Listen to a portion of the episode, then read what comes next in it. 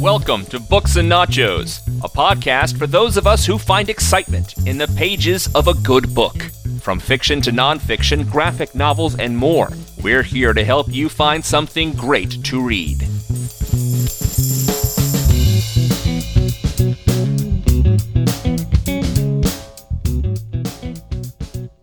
The bed he had died in was the double he had shared for years with Carla. She laid the tablecloth out on her mother's half, so that its hem touched her father's arm, hip, and leg. Then, swallowing hard, her head was pounding worse than ever, she prepared to roll her father onto his shroud. Peter Goldsmith was wearing his striped pajamas, and that struck her as jarringly frivolous, but they would have to do. She could not even entertain the thought of first undressing and then dressing him again. Steeling herself, she grasped his left arm. It was as hard and unyielding as a piece of furniture, and pushed, rolling him over. As she did so, a hideous, long, burping sound escaped him, a belch that seemed to go on and on, rasping in his throat as if a locust had crawled down there and had now come to life in the dark channel, calling and calling. She screeched, stumbling away and knocking over the bed table. His combs, his brushes, the alarm clock, a little pile of change, and some tie clips and cufflinks all jingled and fell to the floor. Now there was a smell, a corrupted, gassy smell, and the last of the protective fog which had wrapped her dissipated and she knew the truth. She fell to her knees and wrapped her arms around her head and wailed. She was not burying some life size doll. It was her father she was burying. And the last of his humanity, the very last, was the juicy, gassy smell that now hung on the air. And it would be gone soon enough. Hello, Books and Nachos listeners.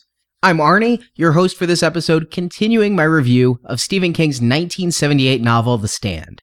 Now, as I mentioned in part one of this podcast, I'm simultaneously reviewing the 1980 paperback version and the 1990 complete and uncut release. In the first part of this podcast series, which you can hear at booksandnachos.com, I discussed the circumstances that led to King writing this novel. I talked about his inspiration as well as how The Stand compares to the other novels he had in print at this time. And this isn't really going to be a standalone podcast here.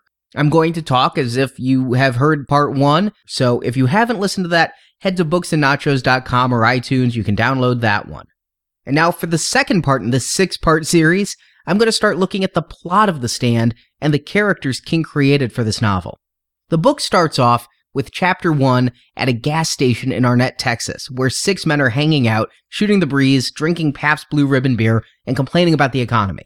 And it's here that we meet Stuart Redmond, the character who will open and close this novel, at least in the original two printings. Stu is a classic King protagonist.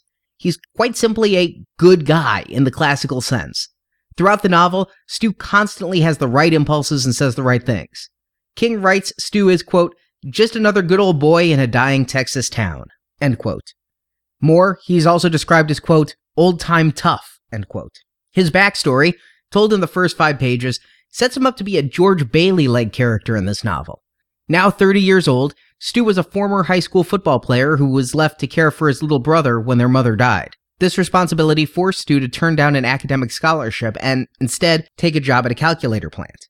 His brother went off to college and ended up a systems analyst for IBM, while Stu was still in Texas, still working at the calculator plant. Stu got married for 18 months, but he's now a widower, his wife having died of cancer. This familiar character type, easily envisioned as Jimmy Stewart's classic good guy, quickly gains reader empathy. More, Stu isn't mouthy. He's called in prose, quote, perhaps the quietest man in Arnett, end quote. Although I have to say that taciturn style doesn't really come through in this book. Stu seems to talk just about as well as anybody.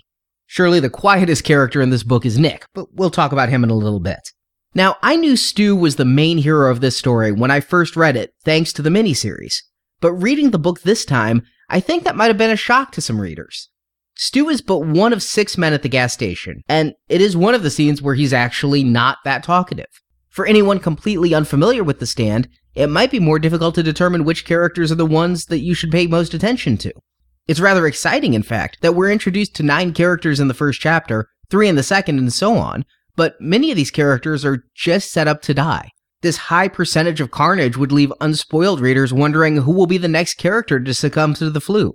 And King's writing craft is finally honed by this point, sharpened through three published novels, several more unpublished ones, and, I think most important at this stage, King's short story writing. In The Stand, King uses the techniques I saw again and again in the Night Shift stories to quickly establish characters and situations. Indeed, this first book of The Stand starts off feeling more like a series of short stories taking place in a shared universe rather than an actual novel. And to that end, I really do think the Night Shift installment Night Surf could be taking place in this book as well, just slightly out of sight of the characters we follow. It almost could play like a cutscene. That said, in this reading, I must say I'm a bit unmoved by the character of Stu Redmond. He's too good, too down home wholesome. He's too cool under pressure, too willing and able to always make the right choice and be a moral center. That's something the book needs, but it makes our primary protagonist best summed up as bland white good guy and romantic leading man. Now, this book is about staunch good and staunch evil. It wants extremes in here, and maybe Stu is intended to be an extreme example of good, hence why he's our primary hero. But I don't necessarily think that's the case because King did a very similar portrayal with Ben Mears in Salem's Lot. And then in future novels that I can think of, there are countless other protagonists that fit this bland good guy mold. There's just very little conflict in Stu throughout the book, and it's the circumstances surrounding him that make him interesting. Stu himself is really kind of dull. Even George Bailey had a character flaw, that crisis of confidence, the wishing he was never born. Stu never even has that much. Going larger, at a macro level, I'm not sure if King has an intent behind leaving several of his leading men so bland, but it's a common thread, especially in the first half of his career. Having these blank slate all American men may allow a male readership to better identify with the protagonist. It may be an intentionally populist writing technique. That said, I prefer interesting characters in extreme circumstances, and Stu's in extreme circumstances, but he never qualifies as interesting. Which isn't to say he comes off as generic. King does give a lot of backstory to this character, but sometimes these stories are inconsistent. For example, Stu is awfully well read for a factory worker with only a high school diploma. He's quite clearly not a poorly written character, there's just nothing here that makes his personality of great interest. But here in this first chapter, or as I'll call it, the first short story, Stu's peaceful existence is literally smashed by an oncoming plague. An army soldier named Charles D. Campion, along with his dead wife and daughter, drive their Chevy right into the gas pumps. Stu is the only one with the peace of mind to turn off the pumps and prevent an explosion, already setting him up to be a hero, a savior.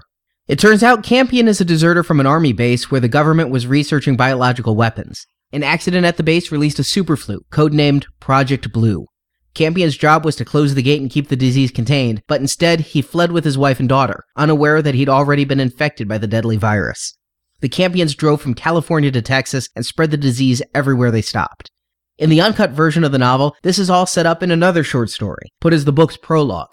But I actually prefer the abridged opening where we start with everyday peaceful Texan life, the real world that we live in that King wants us to relate to. And then that normality is interrupted by Campion's car crash, his family dead from the flu, and Campion himself on the verge of death. King's description of the Campion's demise is not pleasant. Still less than 10 pages into the book, King writes, quote, Vic and Stu looked into the car for some time, looked at each other, then looked back in. On the passenger side was a young woman, her shift dress hiked up high on her thighs. Leaning against her was a boy or a girl about three years old. They were both dead. Their necks had swelled up like inner tubes, and the flesh there was a purple black color, like a bruise. The flesh was puffed up under their eyes, too. They looked, Vic later said, like those baseball players who put lamp black under their eyes to cut the glare. Their eyes bulged sightlessly. The woman was holding the child's hand. Thick mucus had run from their noses and was now clotted there. Flies buzzed around them, lighting in the mucus, crawling in and out of their open mouths. This is Stu's and our introduction to the superflu that will become known as Captain Trips. But it would be a while before the full effect of the disease is felt. Because in chapter 2, we jump from Texas to Maine to our second short story and our second main character, Frances Goldsmith. It's in this method that King introduces the main characters. He had said he originally wanted the story to be told like a pyramid. In chapter 1, we'd meet Fran. Then Fran would meet Stu in chapter 2, and each subsequent chapter, we'd meet a new main character. In writing, though, King realized that was untenable, so instead, he chose what he describes as a diamond shaped story, where we start with a small number of main characters introduced one at a time, and then those characters meet others until finally they come together. Then, as the story nears its end, the tertiary and secondary characters start to fall away until we're back to just a few main actors again. It's actually a very comfortable way to be pulled into the stand. With Campion's dead family, King has done the literary equivalent of putting storm clouds on the horizon. We know something bad is coming, but for the first few chapters of the book, Captain Trips isn't the focus. It's the people. Only in Stu's plot is the superflu of primary concern, and that's every third chapter or so. In between, King is introducing us to some main characters, some good, some evil, and some that could go either way. Each character is shown in their daily life and has an individual struggle. No one is just sitting around waiting for the world to end. With the exception of Stu, all the characters are already struggling with some challenges in each of their individual lives. These are the plots of their own unique short stories, and they allow us to see these characters before the world crumbles. And yes, Fran is the second of these characters. Now, if Stu is the archetypal king leading man, Fran certainly fits the mold of kings leading women from this era. First, Fran is a resident of Ogunquit, Maine, King's method of including his home state in this novel. And also, like Susan in Salem's Lot and Wendy in The Shining, Fran is a strong willed woman. Especially in this first book, we get to see Fran as someone willing to stand up for herself and not be told what to do, characteristics we witness when we discover that Fran is pregnant. This is problematic as she's an unmarried 21 year old college student still relying on her parents. Our introduction to Fran is her telling the father, then breaking up with him because he's in her mind weak. His weakness is offset by Fran's strength, shown in that she doesn't need to cling to a man for support or anyone else, as her parents won't help with the new child either. In Fran, we see another familiar King character trope, the sibling survivor. Fran was four years old when her 13 year old brother Freddie was killed by a drunk driver. The much younger Fran had always been her father's favorite child, but Freddie was her mother's favorite. When Freddie died, Fran's mother turned into a hard and bitter woman, especially mean towards her daughter and anything she viewed as unladylike behavior. In the extended edition, we see far more of this mother daughter strife, which also reminds me greatly of Susan and her mother in Salem's Lot. Yet again, we see King's short story ability shine. Fran's backstory is spread throughout several chapters, but she's quickly established as another good, likable, all American hero. What King writes could be the plot of any chick lit drama tale, especially in the uncut version where Fran's family gets additional pages. King is writing a family drama story of a college girl who finds herself unexpectedly preggers. It's part of the tremendous storytelling of this novel that he starts Fran off in such a mundane way, and then her story is literally infected by another story, the story of Captain Trips. Unfortunately, Fran's part in that larger story is ultimately unfulfilling. She's obviously set up to be a main character in these opening chapters. Her strength and independence would be useful traits in a post apocalyptic world. And Fran is also obviously set up from her first introduction to be a romantic lead. She's described as being exceptionally attractive. Tall, with chestnut hair that fell halfway down her back, King writes, quote, Good figure. Long legs that got appreciative glances. Prime stuff was the correct frat house term, she believed. Looky, looky, looky. Here comes Nookie. End quote.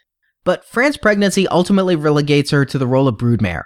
For books 1 and 2, she turns out primarily to be a sexy woman that men fight over. Then in book 3, Fran's only purpose is to have a baby, the first baby that will be born after the flu, to see if it will survive. All of Fran's fortitude, toughness, and nerve are washed away as she's off screen for the book's whole climax. So I don't much care to read about Stu, and I like Fran, but she's ultimately a wasted character. So, given that I'm unimpressed with two of our leading characters, it may start to seem like I don't enjoy the stand. But just because the two top characters are unfulfilling, well, this book has hundreds of others that I find much more interesting, including the third hero to whom we're introduced, Larry Underwood, a rock and roll star and self centered SOB. Larry left his home in New York to go to LA and be a musician, and through luck, he has a hit song called Baby Can You Dig Your Man. Now, an aside about this song. I'm sure King had a tune in his mind when he wrote these lyrics. He fancies himself a poor musician. But, God, I have no idea how the song would be a hit with the chorus, quote, I know I didn't say I was coming down. I know you didn't know I was here in town. But bay yay yaby, you can tell me if anyone can. Baby, can you dig your man? He's a righteous man. Tell me, baby, can you dig your man? End quote. One of the things I was looking forward most to revisiting the ABC miniseries was to figure out how somebody put a tune to this. But what they did for that is worse than even my best imagining. But yet somehow these lyrics and whatever song King imagined put Larry atop the charts. Instantly he's beset by friends and hangers on, and this is where we meet Larry in his own short story. Not only has he spent every advance given to him by the music studio, but he's over $10,000 in debt with money spent on cars, cocaine, and parties. He's driven back home to New York to dodge his dealers and everyone else to whom he owes money. In Larry's first introduction, he's sitting outside his mother's New York apartment and recalls being told the hard facts by a former bandmate. And at that point, Larry can hardly walk half a mile down the beach without his legs cramping. And when he's in trouble, he just runs to New York to find safety and maybe another girl to bed. Given how much walking Larry's going to have to do before this novel's over, it's a physical representation of a character that will be undergoing change. But Larry is supposed to be a character that we don't know if he's good or evil. King gives us insights into Larry's character in not so subtle ways. During the talking to on the beach, Larry's told, quote, There's a hard streak in you. There's something in you that's like biting on tinfoil. Whatever it takes to make success, you've got it. End quote. He's another strong character, but he's greedy and selfish. He's a character who always takes the easy way, and King did that so that we would think he could fall on either the side of good or evil. Even Larry's own mother thinks, quote, there was something hard in Larry, end quote, end quote. He was the only one allowed inside his heart, end quote. But there is a catch. There's always that light with Larry. King also wrote his mother thinking, quote, she also thought there was good in Larry. Great good. It was there, but this late on, it would take a catastrophe to bring it out. End quote. Again, I'm a bit biased as I'd seen half of the Stand miniseries before I started reading, but this time through, I spent a lot of time analyzing Larry as a character, and I discovered he's honestly my favorite character in this novel. And that's because, unlike Goody Goody, Fran, and Stu, Larry has struggles. King has written rich characters in The Stand, all of whom feel distinct, most of whom are fleshed out. But in this book, only two characters feel real, and Larry's the realest there is, which is a bit amusing given that as a rock star, he may be the least relatable character in the novel. But I get Larry. He's a survivalist. He runs from trouble he can't talk or buy his way out of, and with the coming plague, that's an instinct that seems pretty logical. If everyone around you is dying, Machiavellian attitudes may be the best key. But even more, Larry is trying to be a good guy. In New York, he has a one night stand with an oral hygienist, and her proclamation to Larry as he leaves her in the morning is, You ain't no nice guy. And despite being grammatically incorrect and something Larry knows, this indictment from this oral hygienist sticks with Larry throughout the novel. He spends the rest of this book trying to be good. I personally think more people can relate to a struggle of trying to do the right thing than relate to characters to whom it just comes natural to always be the hero. Also relatable, Larry wants to survive. He wants to take care of himself, yet he sometimes feels guilty for putting himself first so often. It's a tricky balance Larry must achieve. I think these are struggles everyone can see in portions of their own lives. Maybe this character would be even better if he tried to be good and failed. If he spent the novel trying to be a nice guy and ended up joining Flag's team. That would have been a major shock, and yeah, it still would have been true to character. But yet, the way King writes about Larry and shows us how everyone else thinks of Larry I know he is a nice guy, despite what the oral hygienist says. When the book came out, King said he'd like to see Springsteen himself cast as Larry in the movie of The Stand, and no one cast the boss as a bad guy betrayer. No. The same way Stu is a good old Texas boy, Larry is clearly on the side of good. He's just the classic American rock and roll star.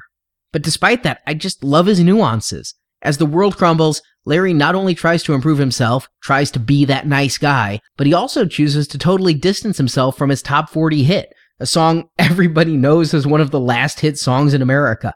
He still loves music, but he's embarrassed by his success and tries to hide his former life from all survivors he meets. One of whom will eventually be Nick Andros, our fourth and final lead character on the side of good. Originally from Castlin, Nebraska, we meet Nick as he's traveling through Shoyo, Arkansas. 22 years old, Nick is traveling from town to town, job to job. But with Nick, King takes a considerable risk by making him deaf as well as mute. My reading on this subject tells me that deaf people actually don't like to be called mute.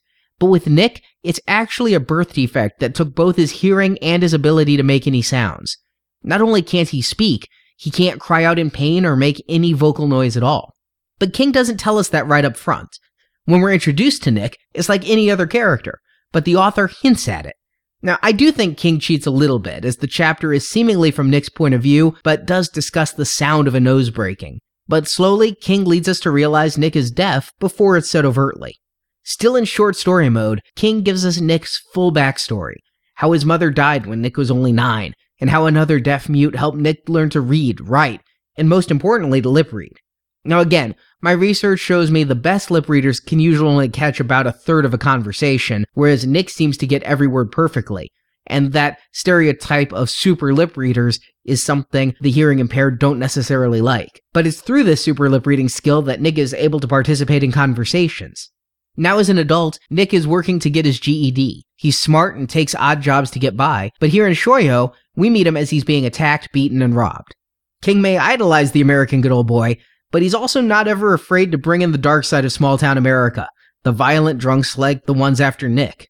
Of our four main characters, I actually feel Nick is the one least developed. Even more than Stu, Nick is another good guy. When people start dying, Nick is made sheriff of Shoyo, a job he won't leave until virtually everyone in the town is dead. As the story progresses, I often felt that Nick and Stu were redundant characters, both just good guys. But that redundancy is really only driven home when the two characters finally meet, and that's well into book two of The Stand. For all of book one, the two characters are mostly defined by their struggles, and fortunately, those are very different. But looking outside the plot, I see two main purposes for Nick in this story.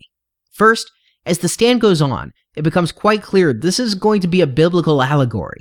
Not that any specific story from the Bible is taken and adapted to the stand, but the stand takes common biblical themes and motifs, primarily those from the Old Testament, and uses those story elements to tell a modern tale. And in that regard, Nick is our Job. Born not with one but two handicaps, Nick has the deck stacked against him from the start. He perseveres and becomes quite smart, but when we first meet Nick, he's being beaten and has his front teeth knocked out and that damage is never repaired as society falls before Nick can find a good dentist. In the extended edition, it's even worse as one of the bullies who beat up Nick returns and gouges out one of Nick's eyes.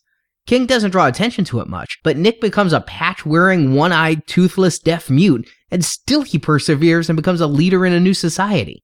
The punishment seemingly never ends for Nick. When left alone in the town of corpses, Nick scrapes his leg in a bicycle accident, in the unabridged version, he accidentally grazes his own leg with a bullet. But either way, he scrapes his leg and the infection nearly kills him.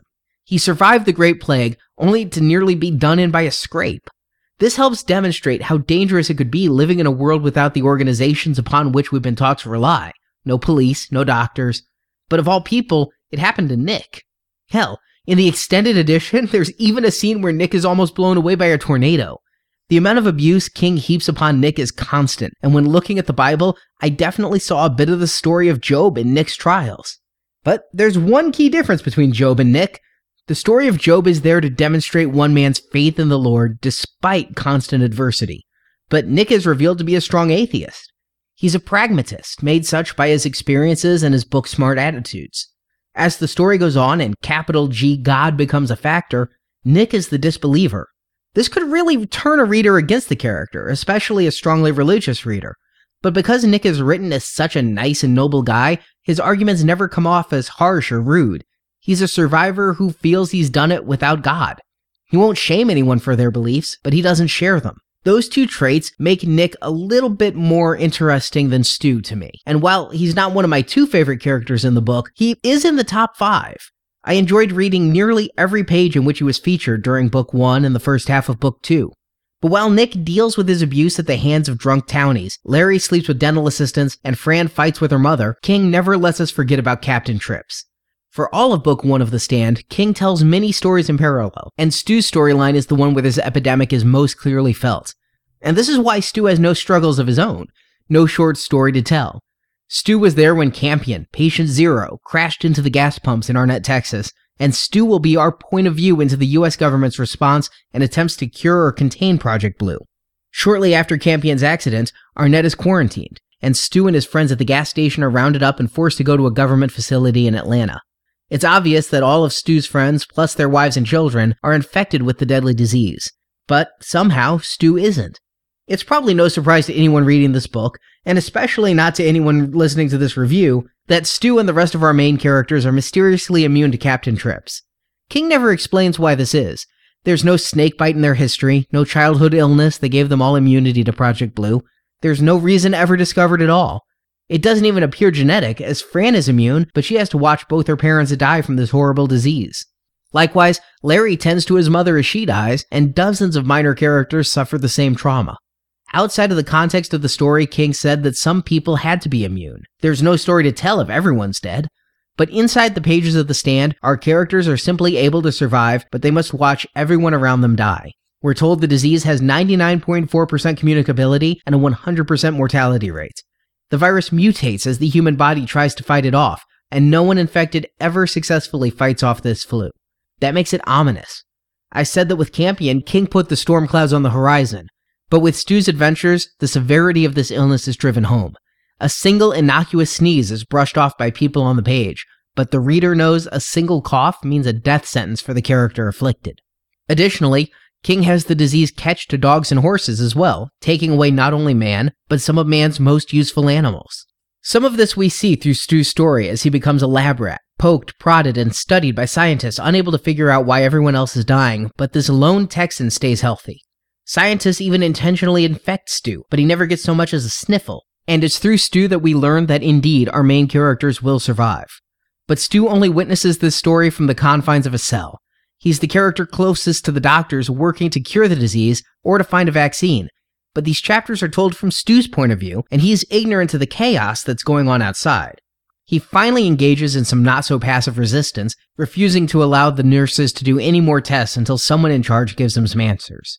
Now, King certainly could have chosen to tell this entire story only through those four characters. It would have been equivalent to Steven Spielberg's 2005 remake of War of the Worlds to tell us only the story of those on the ground and what they experienced firsthand. That might have tied us closer to our characters, but it can certainly rob a story such as this of its grandeur and scope. And for the vast majority of The Stand, all three books of it, King keeps the prose character driven. Never in books 2 and 3 does King tell a chapter from the point of view of someone who's not a main character or a strong supporting character but he does this in book one to convey the full impact of Captain Trips. In one regard, this could be seen as a bit of a cheat, that King utilizes a writing style in the beginning that he never brings back again. Yet, I wouldn't change a word of it, because when King is telling the beginnings of a national epidemic is when his writing is most gripping. After all, what King is writing may not be classical horror fiction, but to me it's scarier than any ghost story or any vampire tale. King is telling of the spread of a highly contagious, deadly virus and that's all too real of a concept. After all, I'm recording this in 2014, and very recently, it seems the entire nation was in a frenzy over a possible outbreak of the Ebola virus. High communicability plus high mortality. It doesn't just seem like a possibility, but an inevitability. Be it bird flu, swine flu, Ebola, or some disease we don't even have a name for. Be it man made or naturally created. This all seems very, very plausible. Hell, even the normal flu viruses that are spread in America today are quite deadly. And I'm not talking about flu as used in the American vernacular. There is really no such thing as the stomach flu, and that mild case of the sniffles is not the flu either. The common flu, for which doctors constantly prescribe an annual vaccination, is a deadly disease. Just under 100 years ago, between 50 and 100 million people died of the Spanish flu spread by troops in World War I. Think about that. More people died from a flu spread by troops than actually died from combat in that war. These days, the media focuses on how flu viruses often can kill the very old and the very young, but it's really common for healthy men and women in their 20s and 30s to nearly die. Some actually die from the flu. Now, King just takes the common flu that we write off and presents it to us in that grotesque, vivid, and descriptive manner he has. He makes us fear this Captain Trips. He makes us repulsed by it. Then he sets it loose. For one full chapter, King deviates from the character driven narratives and writes from the perspective of an omniscient narrator. And through this, he shows us that the world ends not with a bang, but simply through sociability. In that chapter, he writes, quote, They communicated the sickness, which would soon be known across the disintegrating country as Captain Trips, to more than 25 people, including a matronly woman who just came in to pay her bill before going on to pass the disease to her entire bridge club. This matronly woman was Mrs. Robert Bradford, Sarah Bradford to the bridge club, Cookie to her husband and close friends. Sarah played well that night, possibly because her partner was Angela Dupre, her best friend. They seemed to enjoy a happy kind of telepathy. They won all three rubbers resoundingly, making a grand slam during the last. For Sarah, the only fly in the ointment was that she seemed to be coming down with a slight cold. It wasn't fair arriving so soon on the heels of the last one. She and Angela went out for a quiet drink at a cocktail bar after the party broke up at 10, Angela was in no hurry to get home. It was David's turn to have the weekly poker game at their house, and she just wouldn't be able to sleep with all that noise going on. Unless she had a little self prescribed sedative first, which, In her cases would be two slow gin fizzes. Sarah had a war date, and the two women rehashed the bridge game. In the meantime, they managed to infect everyone in the Polliston cocktail bar, including two young men drinking beer nearby. They were on their way to California, just as Larry Underwood and his friend Rudy Schwartz had once gone, to seek their fortunes. A friend of theirs had promised them jobs with a moving company. The next day, they headed west, spreading the disease as they went. Chain letters don't work. It's a known fact. The million dollars or so you're promised if you'll just send one single letter to the name at the top of the list, add yours to the bottom, and send the letter on to five friends never arrives. This one, the Captain Trips chain letter, worked very well. The pyramid was indeed being built, not from the bottom up, but from the tip down, said tip being a deceased Army security guard named Charles Campion. All the chickens were coming home to roost. Only instead of the mailman bringing each participant bale after bale of letters, each containing a single dollar bill, Captain Trips brought bales of bedrooms with a body or two in each one, and trenches and dead pits, and finally bodies slung into the oceans on each coast, and into quarries, and into the foundations of unfinished houses. And in the end, of course, the bodies would rot where they fell. Sarah Bradford and Angela Dupre walked back to their parked cars together, infecting four or five people they met on the street, then pecked cheeks and went their separate ways. Sarah went home to infect her husband and his five poker buddies and their teenage daughter Samantha. Unknown to her parents, Samantha was terribly afraid she'd caught a dose of the clap from her boyfriend. As a matter of fact, she had. As a further matter of fact, she had nothing to worry about. Next to what her mother had given her, a good working dose of the clap was every bit as serious as a little eczema on the eyebrows. The next day, Samantha would go on to infect everybody in the swimming pool at the Polliston YWCA. And so on. End quote. The very first time I read that chapter, I thought it sounded almost biblical. Sarah infects Samantha. Samantha infects the YWCA. It reminds me of Genesis. And unto Enoch was born Arad, and Arad begat Mahuel, and Mahuel begat Methuselah, and Methuselah begat Lamech. It is a sort of Genesis, the genesis of the plague, but what the Bible describes as an act of creation, and King is following a lineage of death. In addition to the omniscient narration, King also introduces us to General William Starkey, Billy to his friends. King never puts us in the office of the President of the United States. We never see the briefings or what he's ordering at a national level. That's not the type of author King was at this time, and it would kind of go against that American ethos, the story of the hardworking man. More, in the shadow of Watergate, the president might not have been a very heroic figure to introduce. As such, the highest up the chain of command King puts us is this 36 year Army veteran who is the military head of Project Blue and answers directly to the president himself. Through the general's conversations with his right hand man, Major Len Creighton, we are made aware of the government response to the superflu, the cover ups, the quarantines, the military actions, the subjugation of the press. We see it all from Starkey's point of view, and then, later on, through other insertions of omniscient narration. The chapters with the general never feel like a short story the way all the other chapters in Book 1 do. These feel very driven by the overall narrative. More, Starkey and Creighton are paper thin characters when stood next to a Franny Goldsmith or a Larry Underwood. And that's because they're disposable characters King is using to illustrate a point, but they have little story of their own. In hindsight, I think I'd have liked to see the general or the major also coincidentally be immune and have to live in the world their project destroyed. I'd have found it interesting to watch other characters react to meeting the architects of the world's end. But narratively, that may have introduced other issues. Military brass may be too plugged into the secrets of the government to allow the story King wants to tell. So King also cheats by giving us Starkey and Creighton, who, in the abridged version, are the only two point of view characters not to survive Book 1. But I'll say right now, this portion of The Stand is my favorite, and it's the reason I love this freaking book. As a reader, I often find myself most engaged in a story at its climax, when I'm finishing a book is when I stay up late, giving myself a good dose of eye strain just because I can't put the book down. But in The Stand, that happens here, in the middle of book one. King's writing is beyond engaging. It's enveloping. The author teases us, giving us a glimpse of the death to come, but then teases us by making it linger, returning us to Larry taking in a movie in Times Square, or Nick telling the sheriff of Shoyo how he learned to read.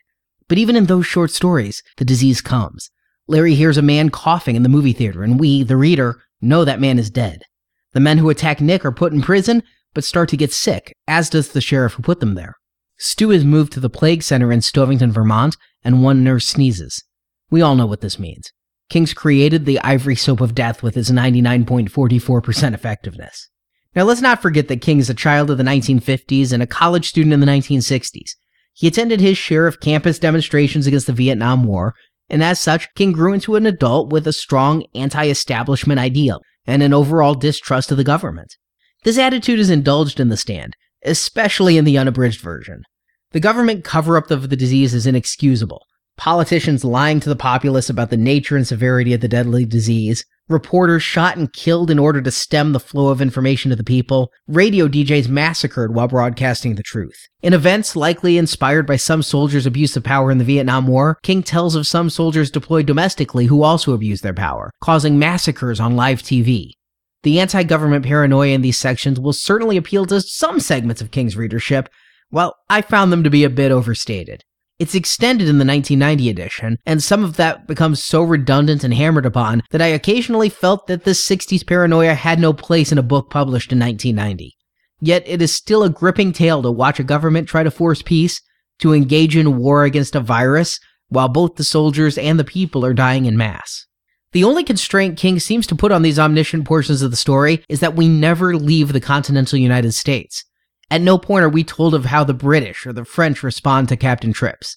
We know the US government tries to hide their involvement from foreign powers, and they in fact deliberately infect other countries to mask the origin. And we read of a news report that claims there were outbreaks in Russia and Red China, but that's not the focus. It's barely mentioned and then completely ignored after. King has said in interviews he regrets not making the global impact more clear, down to the possibility of rival Randall Flaggs popping up all over the world. But as I said before, this is an American story, and while I'm curious how it went down in Africa, it doesn't hurt this novel that it's not here. That's the kind of thing I'd love to see come up in a sequel. If there were areas to which people didn't regularly travel, where tribes or villages have uninfected people. But that's not this story. And in the first half of book one of this story, King did some of the best writing of his entire career. He's depressed when people still say The Stand is their favorite book, but it's rare for any author to create circumstances as engaging and vivid as King does right here on the page. I think part of it is that King, the author, is having a great deal of fun writing it. In interviews, King said, quote, much of the compulsive driven feeling I had while I worked on the stand came from the vicarious thrill of imagining an entire entrenched social order destroyed in one stroke. That's the mad bomber side of my character. End quote. That compulsion he felt while writing these passages seems equal to me and my own compulsion while reading it. King also said, quote, I love to brown things up, at least on paper, and I don't think arson would be half as much fun in real life as it is in fiction. I love fire. I love destruction. It's great. It's black. It's exciting. The stand was particularly fulfilling because there I got a chance to scrub the whole human race, and man was it fun. The fun King felt writing is passed on to the reader, I was realizing as I was reading this that yes, I was scared by a scenario that felt so real it could happen this year, but it was also fun just to witness the destruction of all of America. Now, this section of the stand reminded me considerably of the part of Salem's Lot where the entire town is being turned into vampires. King is covering much of the same ground, but now it's on a national scale. The parallels are down to both novels even have a young mother who realizes that she should be sad over the death of her baby, but really isn't. But with Salem's Lot, King's balance was off. He tried to make too many characters seem to matter and robbed the main characters of import. Here, we know many of these characters don't matter to the plot. We didn't see Sally before or after her bridge game. But that doesn't make her death any less scary because what King is describing is that it's coming for us. I guess King never made me feel like I was a resident of Salem's Lot. I felt like I lived in King's world. And it's just such a great idea and so well written that honestly, King could have taken just this idea and had an entire novel out of it. It worked for Earth Abides, and less than a decade earlier, Michael Crichton covered somewhat similar ground with the Andromeda strain, admittedly with a more sci fi bent. And recently, similar territory was visited in the movie Contagion, where a team of scientists must develop a vaccine against or a cure for a deadly virus.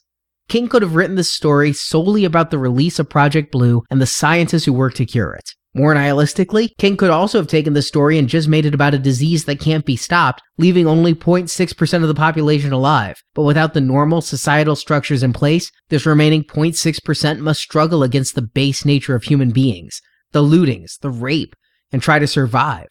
But this is a Stephen King story, and a fight against a flu isn't enough. He tells stories of men fighting other men, or men fighting monsters. What's amazing to me is that King takes both those concepts that could stand alone with impunity, and that's just the setup to the story he wants to tell. By his own admission, King enjoyed writing The End of the World, but that was a means to an end and not the end itself. What King really wants to write is an epic tale of good versus evil. And by that, I mean big supernatural forces of good fighting big supernatural forces of evil. Captain Trips is merely setting the stage for this fight. In fact, the Captain Trips storyline is really just one half of the first book of The Stand. By about the midway point, depending on the version you read, society has crumbled. Larry's mother is dead, and he's left among the remnants of Manhattan. Nick is the last survivor in Shoyo, fighting his leg wound. Fran is burying her father in his garden, in shock at the loss. And Stu is one of the last survivors in the Vermont Plague Center, lost in the labyrinthine structure, trying to find an escape. The white side of the chessboard is ready. But King also needs to set up that other side of the board, including the demonic entity Randall Flagg and his lackeys. Of all the characters King has ever created, Flagg is the one who casts the longest shadow. This demonic entity has gone on to appear in more than half a dozen other King novels, and he's a fan favorite. So, to give him the time he deserves, this is where I'm going to end part two of this six part series. Come back to booksandnachos.com tomorrow as I continue looking at the stand, including Randall Flagg and his Agents of Evil. And in the meantime, Bay Yay Yaby, you can tell me if anyone can. Baby, can you dig this podcast? It's a righteous podcast. Tell me, baby, can you dig your podcast? Well, if you do dig this podcast, I'd really appreciate a five star written review on iTunes. That's the best way you can help spread the word about the show and bring new constant listeners into the fold. And I'll be back tomorrow with the part three of my stand review. In the meantime, please remember to get a flu shot. Thank you for listening to this episode of Books and Nachos. If you enjoyed this podcast, please help spread the word about our show by leaving us a five star review on iTunes. You can also find dozens more book reviews at our website, booksandnachos.com. The music for Books and Nachos is The Right Prescription by Chai Weapon, which can be downloaded at podsafeaudio.com. Books and Nachos is a Venganza Media production, copyright 2015, all rights reserved and no part of this show may be reproduced, repurposed, or redistributed without the written permission of Venganza Media Incorporated.